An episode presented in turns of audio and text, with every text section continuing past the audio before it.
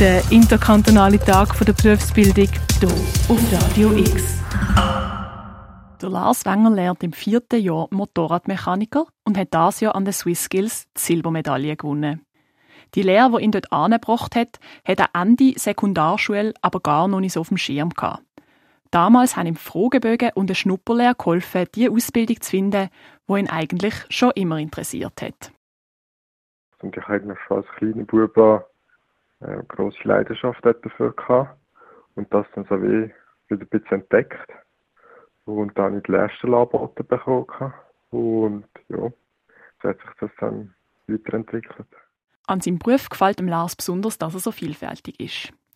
Erstens gibt es viele unterschiedliche Aufgaben, die man machen kann. Zum Beispiel Wartungsarbeiten an den Töpfen, aber auch Reparaturen und Umbauten. Zweitens hat man viel mit den Kunden zu tun. Das ist etwas Weiteres, was Lars an seinem Beruf gefällt. Zu guter Letzt gibt es viele verschiedene Töpfmodelle und Marken, wo man sich darin eindenken kann. Im Fall von Lars im Lehrbetrieb sind das vor allem Yamaha, aber auch andere japanische Töpfmarken, weil dort die Funktionalitäten recht ähnlich sind. Wenn man mit ganz anderen Töpfen arbeiten wollte, dann bräuchte das ein bisschen Zeit zum Umlernen. Ich denke, die Umstellung bei mir wird sicher ein paar, ein, zwei Monate sicher dauern, bis man da sich komplett umgestellt hat, und auch von Werkstatt zu Werkstatt ist natürlich alles anders eingerichtet. Und dann äh, würde ich sagen, hätte ich da schon meine ein, zwei Monate, bis ich mich da umgestellt habe. Also nicht nur das Innenleben von einem Töpf spielt eine grosse Rolle, sondern auch die Logik von einer Werkstatt und wie sie organisiert ist. Letzten Herbst hat Lars Wenger an den Swiss Skills in Bern teilgenommen. Für diesen Anlass kommen für fünf Tage Lernende aus der ganzen Schweiz zusammen und messen sich mit anderen Lernenden im gleichen Beruf. Neben dem Wettbewerb hat man in der Expohalle in Bern viele verschiedene Berufe ausprobieren und sich mit Berufsschaffenden austauschen. Die Wettbewerbe selber sind ziemlich streng aufgebaut. Wir haben acht Besten gehabt, an eineinhalb Stunden auf die zwei Tage verteilt. Heisst am Morgen zwei Besten und am Nachmittag jeweils.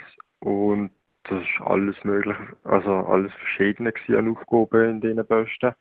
Ähm, und sie haben das Ganze so aufgeteilt, oder besser gesagt, die Idee war einmal so gewesen, dass wir nicht fertig werden mit diesen Posten, sondern zum Unterschied zwischen den Kandidaten zu finden, ähm, haben sie es möglichst schwierig gestaltet, die Posten, um einen Unterschied zu finden, wer möglichst weit kommt und nicht, dass alle fertig werden mit einem Posten.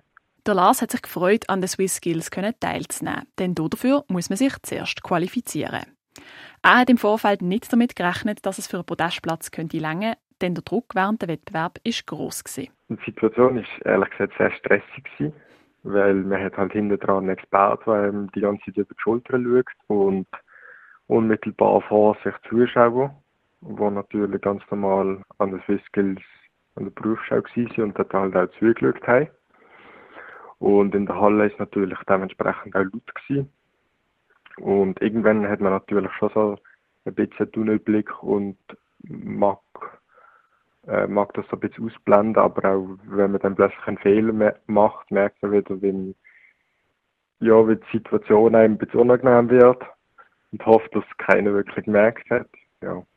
Weil der Wettbewerb selber intensiv und stressig war, ist der Lars mit gemischten Gefühlen an die Siegerehrung gegangen. Er erzählt, dass er natürlich insgeheim gehofft hat, dass es vielleicht für einen Podestplatz gelangt hat. Aber wirklich damit gerechnet hat er nicht. Umso grösser war dann die Freude, als er Vize-Schweizermeister geworden ist. Gross anders fühlt er sich aber seither nicht. Ein Unterschied merke ich ehrlich gesagt nicht wirklich, aber schon äh, so ein Ziel in der Lehre, das ich jetzt erreicht habe, ist schon etwas Cooles und was einen stolz, äh, was, ja, was mich eigentlich stolz macht. Leute, die sich für den Beruf Motorradmechanikerin interessieren, sollten folgende Eigenschaften mitbringen, findet der Lars. Sicher ein Grundvorwissen, was Motorentechnik so ein bisschen angeht. Und sonst ist Mathe noch ein bisschen gefragt. Aber dort auch noch so eine Grundbasis, ein bisschen Vorst- äh, räumliches Vorstellungsvermögen und genug für Motivation. Er selber hat vor der Lehre eher ein bisschen Mühe mit Mathe, ist dann aber im Verlauf der Ausbildung immer mehr auf den Geschmack gekommen und hat zum Schluss sogar Spass daran bekommen. Respekt vor Mathe sollte also kein Grund sein, die Motorradmechanikerlehre nicht anzupeilen. Für den Lars hat es sich voll ausgezahlt, dass er es trotzdem probiert hat. Hier auf Radio X geht es am vier Uhr weiter, und zwar mit einem Interview mit Michael Konrad von der Gärtnerei Albor. Für Radio X, Lisa Gaberson. Der interkantonale Tag der Berufsbildung hier auf Radio X. Einen ganzen Tag zum Thema Berufsbildung. Alle Beiträge nachhören kannst du auf radio x punkt c h.